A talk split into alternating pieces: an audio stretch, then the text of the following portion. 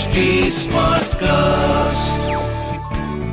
You are listening to an HD Smartcast original.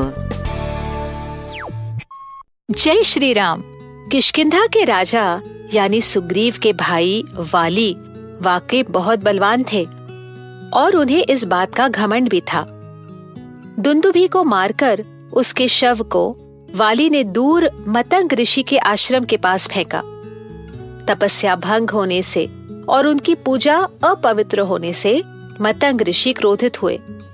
और अपनी दिव्य दृष्टि से उन्होंने देखा कि वाली ने ये कार्य किया था। इसलिए उन्होंने वाली को ये श्राप दिया कि वाली या उसके साथी वानर कभी भी ऋष्यमुख पर्वत पर नहीं आ सकेंगे। और अगर उन्होंने वहाँ आने का प्रयत्न किया तो उनकी मृत्यु हो जाती। श्री राम जय जय राम श्री राम। सुनिए रामायण आज के लिए कविता पौडवाल के साथ। वाली की ये कहानी सुग्रीव ने श्री राम को सुनाई ताकि उन्हें वाली की शक्ति का प्रमाण मिले और वाली की कमज़ोरी समझ में आ सके। कहानी के अंत में सुग्रीव ने राम को ऋष्यमुख पर्वत पर दुंदुभी राक्षस की सूखी हुई हड्डियों का ढेर भी दिखाया। सुग्रीव के कहने का तात्पर्य दोनों राम और लक्ष्मण समझ गए। वो वाली की नहीं, राम की शक्ति का प्रमाण देखना चाहते थे। सुग्रीव श्री राम के पराक्रम के बारे में जानते थे। लेकिन कई बार वाली से पराजित होने के बाद वो स्वयं राम की क्षमता परखना चाहते थे।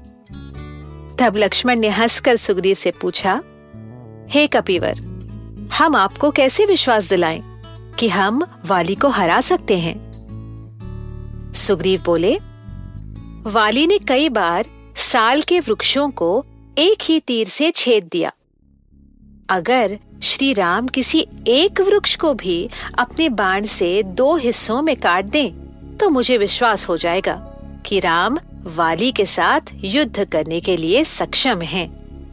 और अगर राम अपने पैर के अंगूठे से दुंदुभी की ये हड्डियाँ 800 हाथ दूर उछाल पाए तो मुझे पूरी तरह आश्वासन हो जाएगा।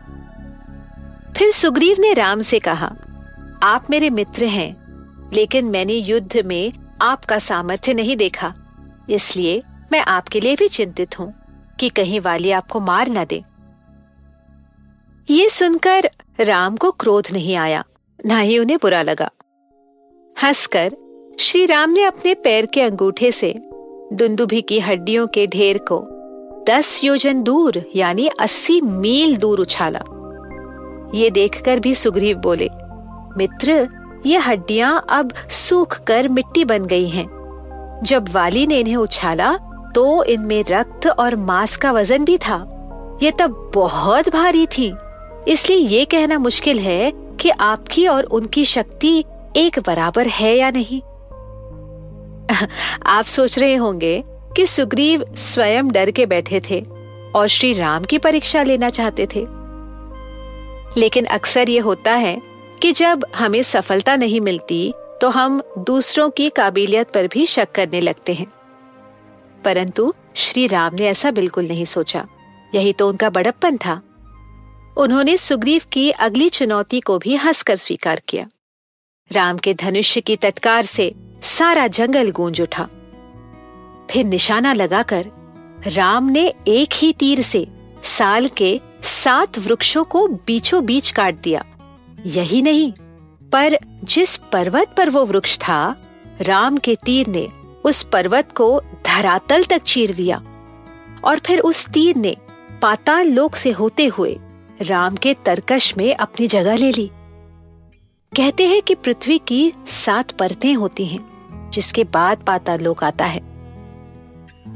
राम की ये शस्त्र कुशलता देखकर सुग्रीव ने उनके पैर पकड़ लिए और कहा, आप तो देवों को भी मात दे सकते हैं, वाली तो फिर भी वानर हैं। अब मुझे पूरा विश्वास हुआ है कि आप मुझे वाली को हराने में मदद करेंगे। श्री राम ने सुग्रीव को गले लगाया और उससे कहा, अब आप किशकिंधा जाकर अपने भाई को द्वंद्व युद्ध की चुनौती दीजिए। वो अकेले ही आपसे लड़ने आएँगे। तब हम उन पर वार करेंगे। मैं और लक्ष्मण आप दोनों पर नज़र रखेंगे। इसके बाद सुग्रीव, राम और लक्ष्मण तीनों किशकिंधा गए। राम और लक्ष्मण किशकिंधा की सीमा तक पहुँचे और वहीं वन में पेड़ों के पीछे छुप गए।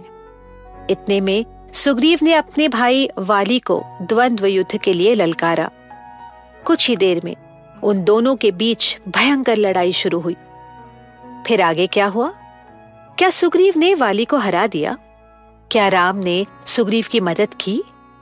क्या वाली ने राम लक्ष्मण को देखा? आगे क्या हुआ? जानने के लिए हमसे जुड़े रहिए रामायण आज के लिए के पॉडकास्ट में।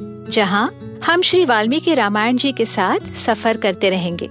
फॉर अपडेट्स ऑन रामायण आज के लिए follow H T on Facebook Instagram Twitter YouTube and link अगर आप मुझसे कोई सवाल पूछना चाहते हो तो मेरे Instagram handle at Kavita dot Paudwal पर पूछिए।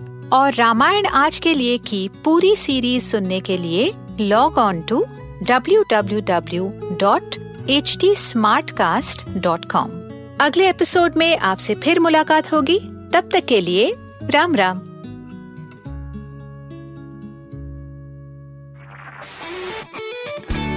This was an H T Smartcast original Smartcast